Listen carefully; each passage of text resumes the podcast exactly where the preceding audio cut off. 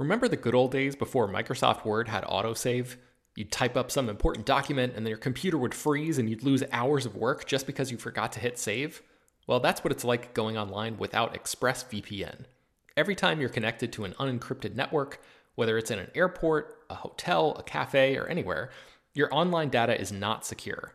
Any person on that same network who knows what they're doing can gain access to your personal data bank logins, credit card details, passwords, all the stuff you don't want people seeing. Unfortunately, hacking has become much easier than it used to be. People don't even have to be exceptionally skilled to do it, and there's a lot of money to be made by selling your information on the dark web. ExpressVPN stops hackers from stealing your data by creating a secure, encrypted tunnel between your device and the internet. It's incredibly easy to use. Once the app is running, you literally click one button to get protected. And it works on your phone, laptop, tablet, and more, so you can stay protected on the go. I've been using ExpressVPN for a little while now, and I can rest easy knowing my info is safe and secure. I've heard horror stories of people who've been hacked, and it sounds like a massive pain to try to get any resolution in the aftermath, so I am not interested in finding out what that process is like. Secure your online data today by visiting expressvpn.com slash slash film. That's E-X-P-R-E-S-S-V-P-N dot com slash slash film and you can get an extra three months free. ExpressVPN.com slash slash film.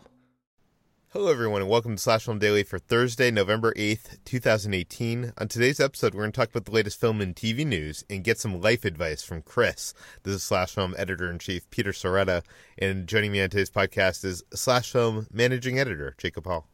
Hello, hello. Senior Writer Ben Pearson. Hey, what's going on? And Writer Chris Evangelista. Hello let's jump into the news before we get to the life advice. Uh, we only have a little bit of news today, but let's start off with this unmade Stanley Kubrick script, which is going up for auction. Uh, ben, you wrote up this for slashfilm.com. What, what do we know? Yeah, in 1956, Stanley Kubrick, uh, the director of movies like 2001: A Space Odyssey and The Shining, uh, he co-wrote a screenplay for a movie called Burning Secret, which is an adaptation of a novella that actually has been made into a movie twice already, most recently in 1988. But uh, Kubrick co wrote a version of the script, and it was thought to be lost forever. And uh, only this past summer did somebody dig it up and, and actually track down uh, the finished version. And it's like over 100 pages. It's typed. They say that it could actually be made into a movie, you know, in its current form if somebody has the balls to do something like that. Uh, but now the script is actually going to be going up for auction uh, on November 20th, later this month, and it's expected to sell for around $20,000. So uh, the question is: Is a filmmaker going to buy it, and would somebody actually be interested in in taking on the challenge of making of trying to finish uh, Kubrick's long lost work? Um, I mean, obviously this has happened before with uh, artificial intelligence, with AI, the movie that Spielberg directed, but it was a slightly different situation there. Those guys actually knew each other well and were friends and and you know would would communicate often uh, and Spielberg sort of like took the baton from Kubrick. This would be a whole different kind of thing because the movie version that he was trying to make was essentially uh, nixed by MGM back in the 50s, and he uh, just never got around to uh, you know exploring the project any further or making it later in his career. So um, yeah, that, that's basically the gist of what we know right now. This is interesting to me on a number of factors. There are so many scripts in Hollywood that get written that never get made. And a lot of them are, I mean, I'm not going to say a lot of them are very good, but there are quite a few out there that are very interesting and I would love to see made, you know, into a film. But it, like they fall into that, you know, development hell bucket and never seem to ever get resurrected. Um, and also, you know, there are filmmakers like uh, John Hughes is notorious for, I, I believe he could write a script in a matter of days. And uh, I think his like family says that there's, uh, I could be getting the numbers wrong, but there might even be like a hundred un uh, you know unmade John Hughes scripts that they have you know in their library. I, w- I would love to see someone you know dig through there. There must be some gold there, right? Like uh not every unmade script is bad. Like, Jacob, would you like to see this unmade Stanley Kubrick movie, even though we, we don't really know too much about it? Would you, would you like to see it brought to reality? No, I think you should let the past die. um, I'm sure it's a good screenplay. I'm sure it's interesting. Anything Kubrick touched is worthy of study, but it's reached a point where it's an artifact, and it's it's kind of thing where if it's gonna be shot today, it's gonna need work. It's gonna need another writer to come in and clean it up, and you know make it function as, as a modern screenplay for modern filmmakers and modern productions. And why even court disaster by having somebody else come on to touch up Kubrick? Just have it sell for a lot of money and leave it at that okay, then maybe a a uh, coffee table book with the script and maybe if they can find some of his concept art and stuff like that. Yeah, that's that's exactly what this should be. I mean, Kubrick has enough unmade projects to do several coffee table books. I mean, his unmade Napoleon movie they worked on for years and years inspired its own massive book about how it never came together, and that's a really fascinating book if you ever yeah. find it. Um, but yeah, I, I feel like you're just movie making has changed, and a screenplay is a blueprint. I mean, the screenplay the screenplay is important, but it's still one of many moving parts. So I think trying to make the lost Stanley Kubrick movie would feel disingenuous at best because Kubrick is no longer involved at all, and we're and he's not building the house. He just designed the house half century ago. Yeah, I, I, I just wonder, like, okay, Ben, I'm going to pose this question to you. You know, there's all these John Hughes scripts that I, I, said are out there. Like, I don't think anybody's looking to, you know, to watch the unmade uh, John Hughes classic. But, like, th- there must be some good material to mine there somewhere, right? Yeah, I think so. I wonder if maybe you could do, like, a, um, like an inspired you know like use that as like a story jumping off point. Uh, if somebody were able to i don't know I'm, I'm sure you have to jump through a bunch of hoops to like yeah. get permission from the hughes estate and stuff like that. But yeah i think you're right. I mean i'm sure there's uh, with a guy as prolific as that and as um, you know iconic uh, a writer especially as that i feel like yeah there's tons of good stuff probably just sitting in those scripts little scraps of ideas that could be fleshed out and and maybe adapted into uh, different things in the modern day, but I am not sure if uh, if the, if it's practical to assume that anybody would ever actually get that opportunity. But John Hughes also wrote Baby's Day Out and Flubber, so let's not act like everything in that library is probably great. Oh, I'm not saying it is, but like let's say ten percent of it is. I mean, I think it's worth exploration, and I mean, we live in a day and age that we're getting the Ugly Doll movie, so Oh no, I don't mean, bring that up. I, th- I, think there's better alternatives, right? Than the Ugly Doll movie. Uh, but let, us move on to an exclusive story that we broke today, and that involves the casting of the Watchmen TV series over at HBO. Jacob, uh, you wrote this whole thing up for the site. What do we know? Uh, yeah, well, we learned, and this is very exciting. Is we know who or Jeremy actually, actually, I, I should clarify. Uh, why don't you tell us about this Watchmen TV series first, yes, and then tell us what we learned. Yes, uh, for those of you who haven't been following this project, uh, Damon Lindelof of Lost and The Leftovers is bringing Watchmen to HBO. But this is not a adaptation of the Alan Moore, Dave Gibbons comic series from the 80s. This is set in the same universe, sort of a sequel, but uh, 30, 40 years after the events of the comic. So it's not a sequel to Zack Snyder's movie. It is not a remake of the comic or an adaptation of the comic. It's a spiritual successor, a loose sequel, uh, a continuation of the universe, however you want to call it. But it's intended to be a companion rather than a straight up adaptation. Uh, so, with that said, we learned two key things about the show. We learned who Jeremy Irons is playing. We learned of his casting a few months ago. we learned that Jean Smart has joined the cast. So we'll take these one at a time. Uh, the first one, uh, Jeremy Irons, we've learned is playing Adrian Veidt or Veidt.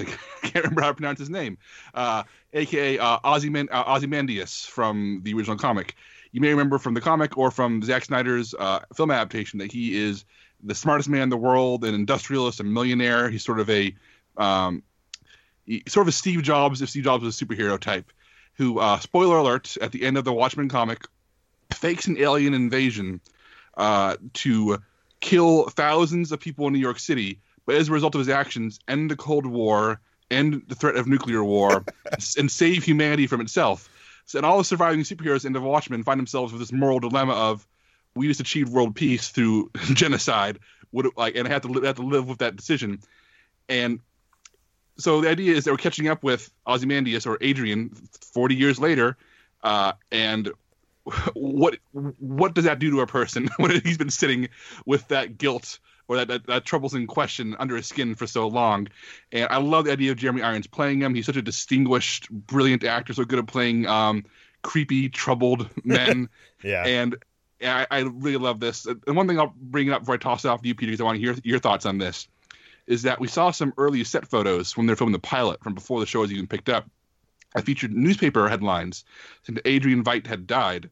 Um, so I'm wondering if this is going to be like a flashback heavy character, like we maybe see him throughout his life as he grapples with the fact that he saved the world at such a great cost, um, or if maybe he's he's faked his death. But I, either way, I think that um, getting nailing an Oscar winner like this for this role is such cool casting. What do you think, Peter? Well, I, am not as huge of a Watchmen fan as you are, Jacob. So I'm probably the worst person to ask here.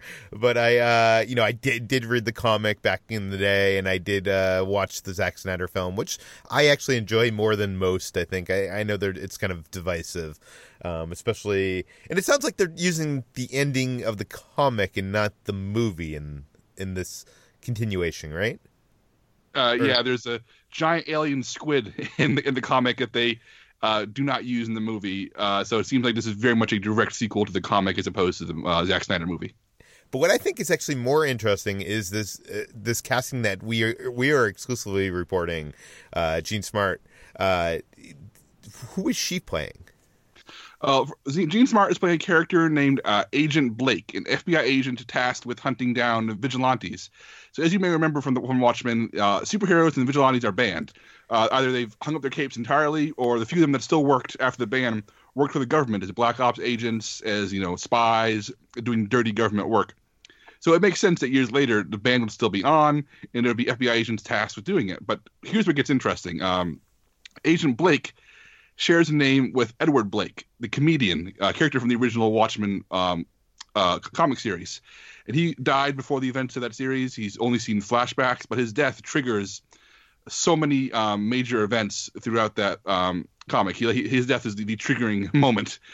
so I so Jean Smart's character, as FBI agent, is either a tribute to that character, a, a, a winking nod to fans, or she is somehow connected uh, to Edward Blake in some way, um, a long lost family member. Uh, and I know our, our, pet theory right now is just us spitballing is that this is Laurie um, from the original comic grown up, uh, following in her father's work, because Silk Spectre, uh, the superhero from the original comic, learns late in that story that uh, Edward Blake is her long lost secret father. Uh, so that, that's just us spitballing. All we know is that she's playing Agent Blake, FBI agent, she's of superheroes. Jean Smart is like TV royalty, three time Emmy winner. She's on Legion, Fargo, 24. So it's really, really not a really big uh, name, not a really smart piece of casting. And whether she's playing just an FBI agent or a character from the Watchmen mythos, um, I'm excited to see what she does here too. See, I'm just so weirded out by this series. Like, I, I am a fan of Damon Lindelof. I am a fan of what he's done at HBO. I love HBO original series. Uh, I even like Watchmen. Uh, but Watchmen to me seems like such a niche comic book. You know, uh, comic book fanatics love it, but the general public really have no knowledge of it outside of the Zack Snyder film. And I'm kind of, of wondering, Ben or Chris, uh, what you guys think. Like, are, are people even going to understand what's going on here? Uh, Chris, why don't you weigh in first?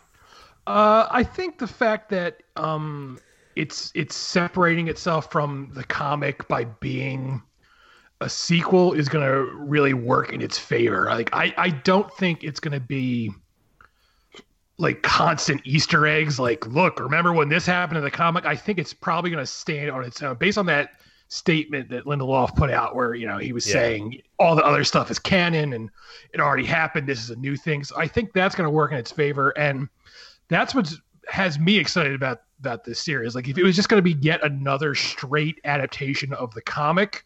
I'd probably really have very little interest in this, but I like the idea that he's doing a show set in this world. I think that's an interesting approach to this, and it's probably the best way to do it because there's there's really nothing more that can be said about the comic that hasn't been said already at this point.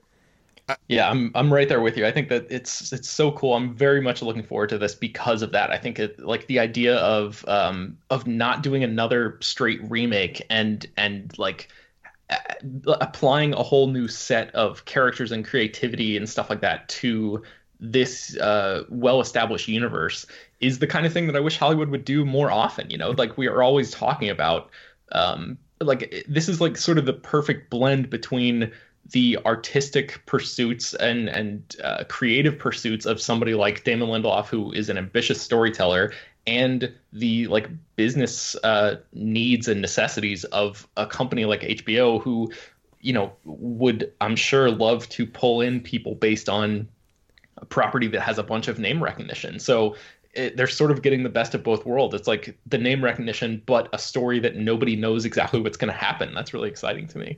Yeah, I mean, I I trust in Lindelof that he can, you know, write this for an audience that probably isn't, you know, fans of the Watchmen comic. I guess my concern is will people even try to watch this you know thinking that like oh you know i you know, I didn't really love that Watchmen movie from Zack Snyder. I didn't read the comic, and this is like this whole world that looks weird with these, you know, the the costumes look kind of strange, and I don't know. I, I I'm I'm just wondering if I guess if the general population will be sucked in, but you know, they watched The Leftovers, which is a very weird, uh, you know, story in its own. So I guess, uh, you know, HBO audiences are are ready to, you know, dig in a little bit. So, um, but let, us move on to Jonny Quest. They have announced that they are making a Jonny Quest movie with the director of the Lego Batman movie. Chris, you wrote this up for the site. What do we know? Uh, yeah, so Warner Brothers has been trying to make a Jonny Quest movie since at least the 90s. And at one point in 1995, Richard Donner was going to direct uh, a movie with Fred Dekker, the guy who directed uh, The Monster Squad, writing the script. Uh, that never happened. Then in uh, the early 2000s, The Rock and Zac Efron were going to star in a live action movie. That never happened. And then uh, around 2016, Robert Rodriguez became attached to direct and he was supposed to kick off this whole uh, Jonny Quest franchise that Warner Brothers was hoping would be like the new Harry Potter for them, and that too never happened. Uh, but now, um, uh, Chris McKay, who directed the Lego Batman movie, is in charge of the film. It's not clear if he's going to use the script that was written for the Rodriguez movie, or if they're going to start fresh. But that's where it is now. He's going to be directing the Jonny Quest movie, and we'll see if it actually happens. Because, like I said, they've tried this multiple times, and there's always a chance this won't get off the ground either. Is there anybody here who loves the Jonny Quest series? I loved it back in the day. I mean, I, I'm a, I'm more in love with the iconography than with the series itself. I love the globe-trotting '60s set, you know, colorful two-fisted adventure stories. Uh, I love that aesthetic. Right, I can't say I have a genuine affection for Jonny Quest, but I, am ready for that aesthetic they come back, especially if they want, especially if they make it a period piece. You know, shoot it like Peyton Reed shot Down with Love, like it actually was made in that in that period, and I'd be super down for Jonny Quest. Um, is but, Chris, is Chris yeah. McKay the person to do that? I don't know. I don't know Chris. I, I feel like Lego Batman movie is really lovely. It's optimistic and wonderful and, and like hopeful in a way I think Jonny Quest should be. Because uh, as Chris writes in his article, the last thing we need is a grim and gritty Jonny Quest movie. That sounds like a nightmare. It, it, it's like, uh, it's like it'd be like making a grim and gritty Superman. We all yeah. saw how that turned out.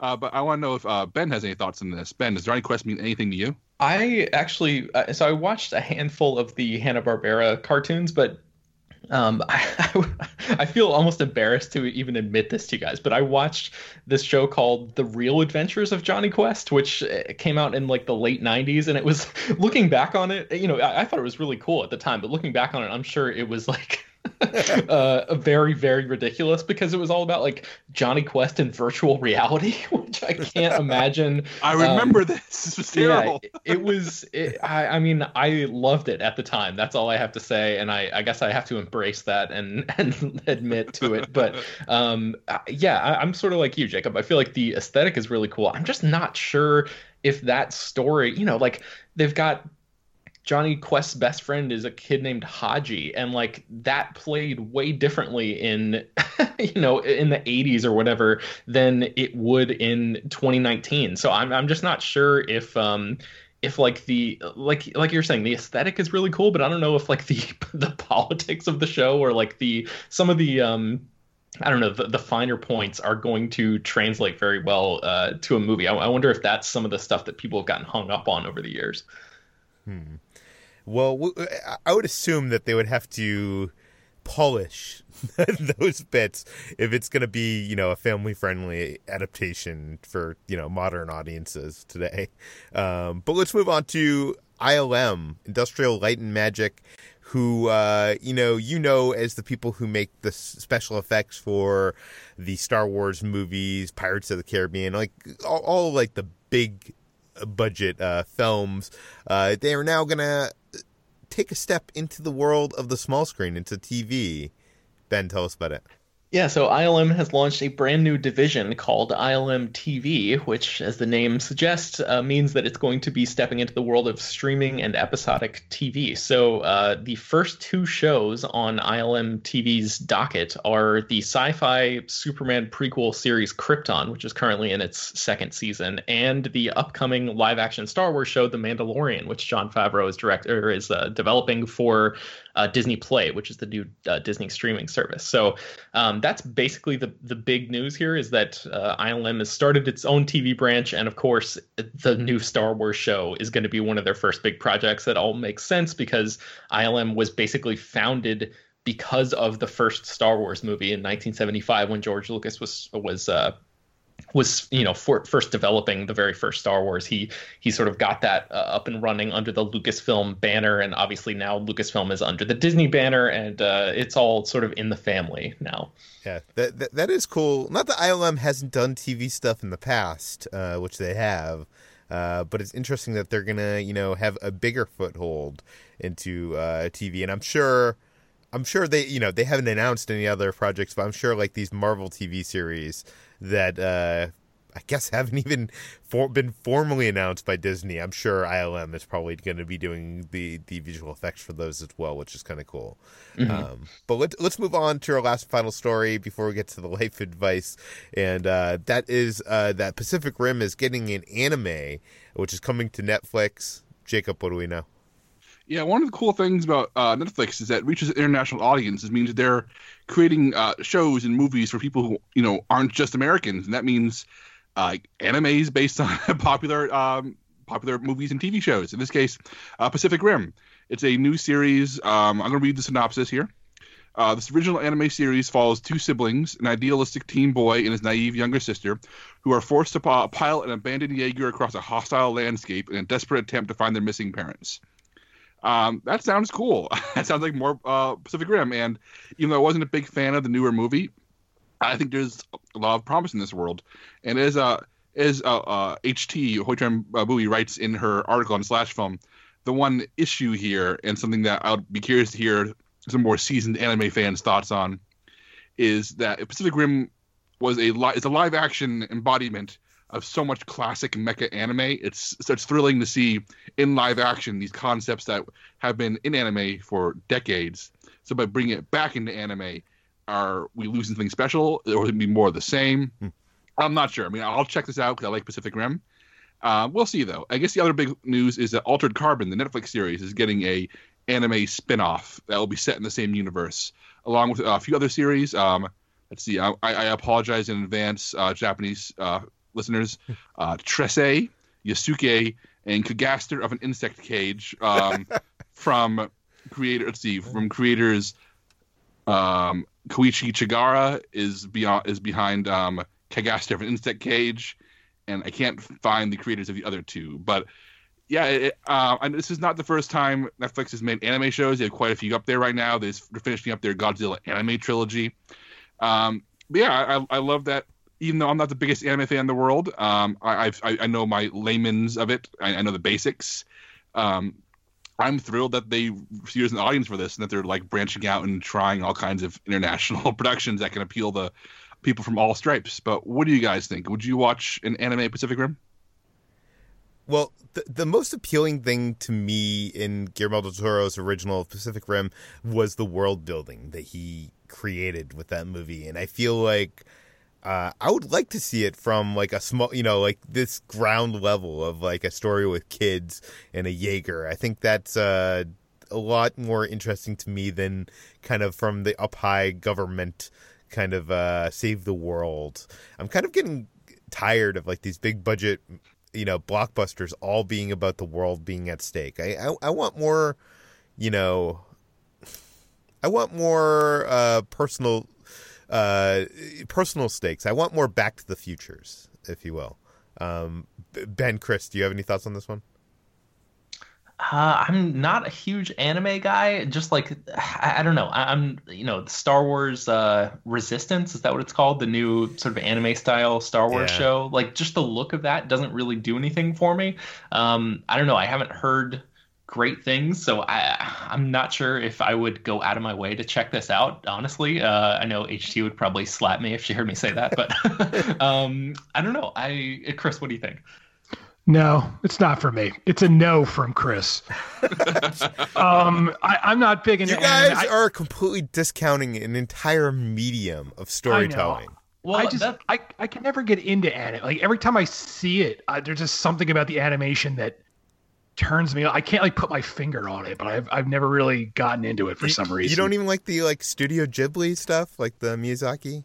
I've, I this is where I get punched. Where I admit I've never seen any of those movies, and I because I'm like overwhelmed and I don't know where to start. So I, am not gonna write off the entire thing because I watched. Uh, I think it was uh, what, what is the name? Your Name uh, last year, and I really yeah. enjoyed that on HT's recommendation. So I'm not like uh, I'm not writing off anime as an entire medium, but just like the uh, the combination of of the style that I'm not the visual style that I'm not always enthralled with, and Pacific Rim, which after that second movie, uh, I don't know if I'm interested in any more Pacific Rim ever again. Um, it just doesn't necessarily appeal to me.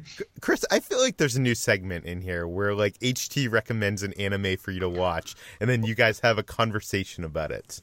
I feel like I think the Jacob is doing something with that, or, or oh. maybe I'm, I'm I'm imagining that. I don't know. I'll, I'll I'll tease some of the slash film sausage being made. HT and I are developing a um Jacob and HT watch anime thing, which ah. is going to be a, a, written a written series. Written series. But we, we've been considering making it a podcast instead. We're, we're still figuring that out, so we'll see. Very cool. Okay, let's move on to advice corner. It's Chris's advice corner. It's Chris's advice Okay, so before we get into the the new bit of advice, let's talk about some reaction we got to last week. Last week, uh, Chris gave some advice on when it is all right to show your child uh, maybe uh, questionable movies. Uh, and uh, we got a couple responses for that. We got Gabe from Richmond who wrote in that uh, it, the whole conversation uh, kind of unjarred a memory loose for him. Uh, his mother took him and his brother to see Ghost when he was nine and his brother was seven. Uh, Ghost being the movie with Patrick Swayze, Demi Moore, and Whoopi Goldberg at this point, he had see, uh, seen all the Star Wars movies, Indiana Jones, Gremlins, uh, but for some reason, Ghost scared the shit out of him because of the quote frank display of death. It just terrified me for what seemed like a month. I tr- tried to sleep with the lights on because the deaths in the movie haunted me. Eventually, I got over it, but damn, it broke my nine year old brain for a few months. So, uh, I, I guess I want to ask you guys if you had any like instances in your childhood of seeing a movie that might not even be like a scary movie. Like Ghost is not something I would think like is a movie where you can't show a child, but it kind of uh, deeply disturbed you or scared you in some way. I'll go ahead and jump in first here. Um, sorry, Chris, to hijack your advice column with my own ranting, um, but I know I mentioned in the podcast in the past that the ending of Indiana Jones and Last Crusade, where the Nazi chooses poorly and turns into a skeleton, was burnt in my brain for years. Like I could not watch that scene for years and years and years. The movie otherwise like wore out the VHS tape watching. But I also was very traumatized by the strange fiery clouds that hide the UFOs in Independence Day. Uh, not the not the aliens, not the actual UFOs, but only those early scenes with the fiery clouds that hide the UFOs. that gave me nightmares for years and years and years and years, like way longer than I care to admit. Were you afraid that the clouds outside were going to turn to fire? I think so. Like I would like look out the sky like before I went to bed to make sure there weren't fire clouds hiding aliens. It's like I think a UFO I could deal with. Like like that's a UFO. I know what that is. But if there's a fire cloud above the sky, who knows what's in that thing? That was very upsetting. And uh, the last one, uh, Ernest Scared Stupid. Those trolls, the trolls in Ernest Scared Stupid are, are legit scary and haunted me for a long time. In a movie that's otherwise incredibly silly and not scary at all. So those are some quick ones of movies that aren't scary yet still really upset young me. See, I'm having a hard time of thinking of movies that aren't scary that terrified me. There were a lot of movies as a child that kind of terrified me. I, have talked about in the past. Uh, what is it, Ghoulies, where you, the monster comes out of the toilet. I was afraid to uh, sit on the toilet for, for, a long time after that, and uh, the gate where uh, there's this eye that appears and the uh, the main character's hand that like terrified me for a long time as well. And i think i've also mentioned uh, skeletor from the masters of the universe uh, live action movie was haunting my dreams. I, I, guess that's probably the best example because that wasn't supposed to be like horrific that was kind of supposed to be kind of a family uh, blockbuster of some kind uh, chris you mentioned one last week right uh, yeah, well, yeah, I, I mentioned the, the the large Marge scene in the first Pee Wee Herman movie terrified me as a child to the point where I couldn't like watch it. Like I, I had to close my eyes when it came on.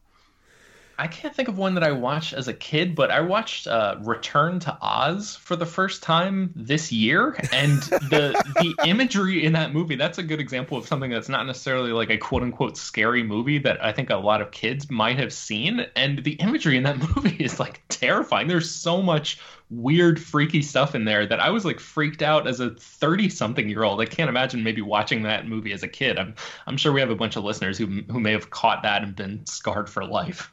Yeah. Um, Kevin H writes in that uh, that Chris gave good advice on the show. Uh, the part you missed is that no matter what you show a child, be ready to answer any questions. Sometimes it can be a great to teach a lesson, even if just an uncle that they see once uh, once a week. For example, the movie Eighth Grade. Even though it's R, it's rated R it's a great tool to educate kids. This person says. So, uh, yeah, I, I, I, mean, I think we said last week that none of us have children, so we probably don't think in the proper way of uh, showing children films. Jacob, you weren't on last week, actually. So briefly, uh, what would be your line of like where what to show children?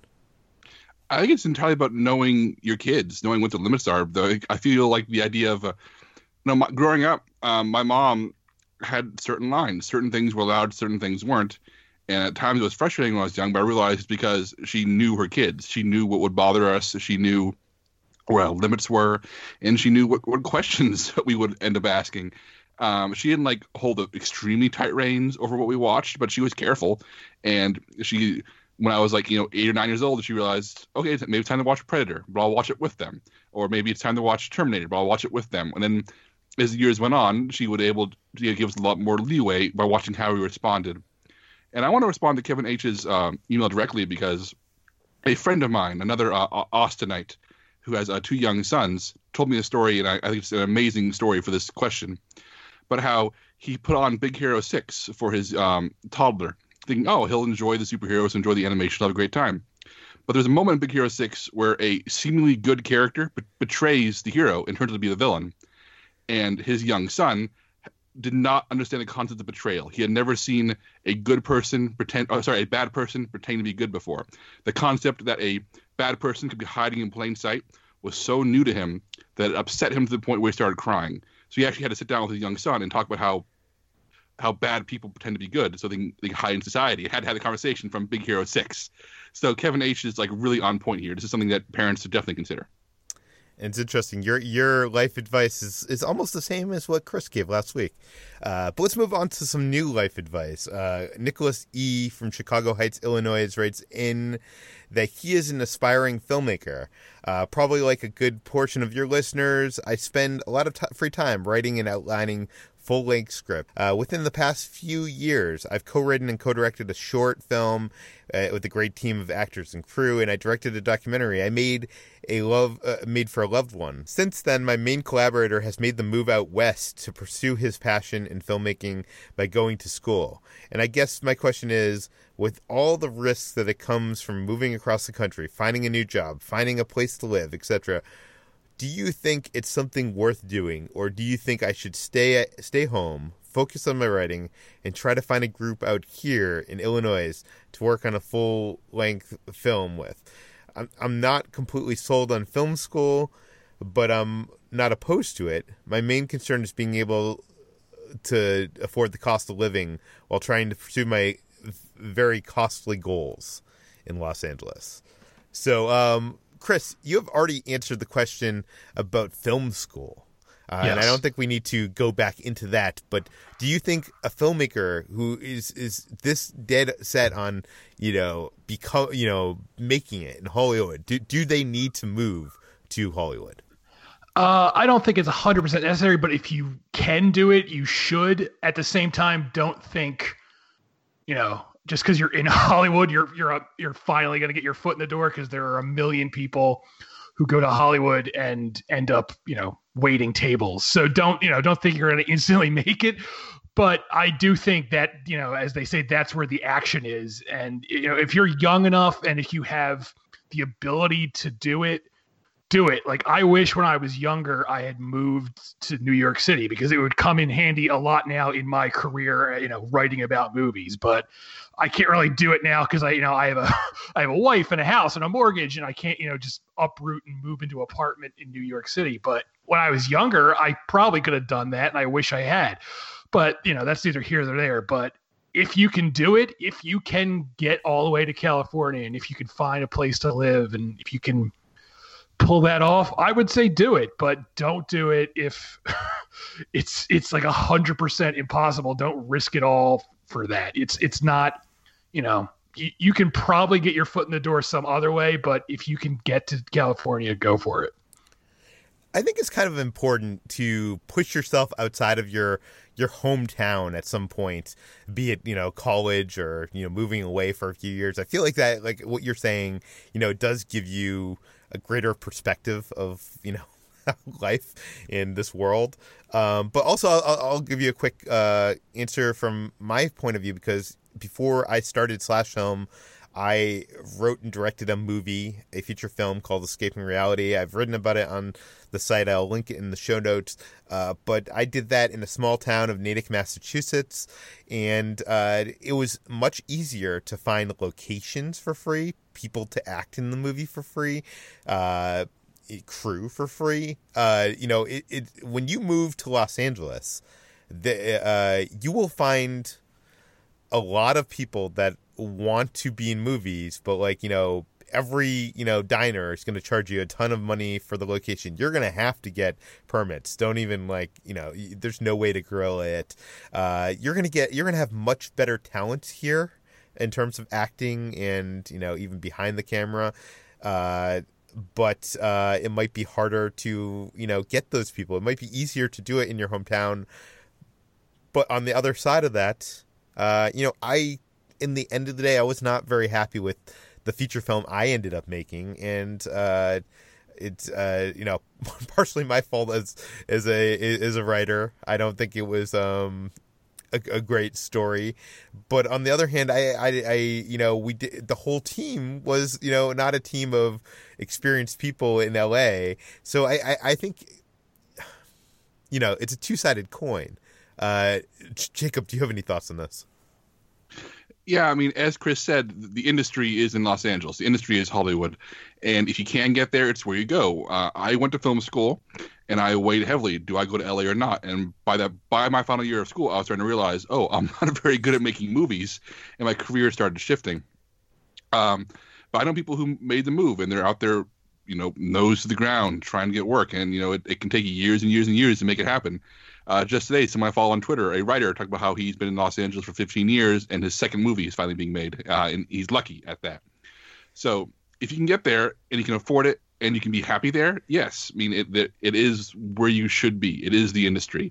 It is where the talent is. But there are lots of people working, you know, outside, um, making smaller stuff, scrappier stuff. I mean, if you want to stay in Illinois, you probably have to hold down day job somewhere while you make your movies. That's just how it works. Um, I mean, in Austin, Austin has um, um, Austin film community is a little, little luckier. There, there's a lot of production houses here, a lot of studios, a lot of stuff is shot here, a lot of indie stuff is shot here. So I know a lot of people making livings as editors and post production people, uh, as um, people working on set. No, very few actual directors make a living here, but lots of crew do. So if you don't want to move uh, to Los Angeles, definitely consider looking at your area or adjacent areas where you can get jobs on crews because you're not going to make a living as a writer director right away. You're going to have to either get a day job or work a crew. So that's that's what I'll add. Ben, what is your advice?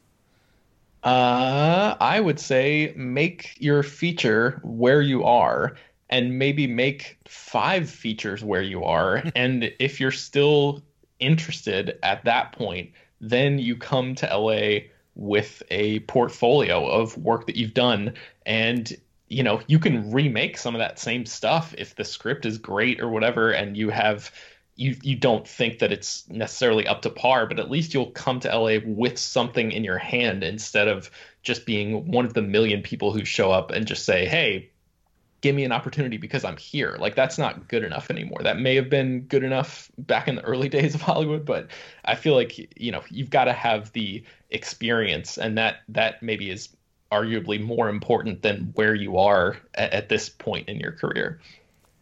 Chris, do you have any final thoughts on the matter?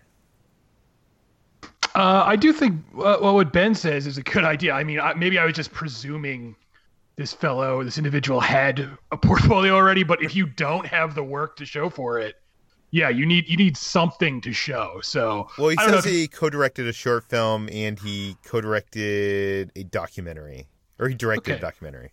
I mean, yeah, that's something. I mean, but yeah, if you should, you should definitely try to make something there. I mean, you know, look at this might be a bad example because he's not the best filmmaker, but look at Kevin Smith. I mean, he worked entirely out of New Jersey, and as we all know, New Jersey is a shithole, but he made it. So, you know, you you you never know. so Chris has spoken. Make something in your own neck of the woods, and then try to uh, move your life out to to uh, Southern California and see uh, if you can make it there. Uh, I would even say, you know, give yourself an amount of time. Uh, like, you know, give yourself a year or two, and if you can't, then move back. Uh, you know, I'm sure you're young at this point, so you have some time. Uh, but uh, the Advice Corner theme song was created by Love You Wally. Uh, you can write in your emails to the Advice Corner at peter at slashfilm.com. Or if you want to send questions in for the mailbag, which doesn't have to be about life advice, you can send them to peter at slashfilm.com.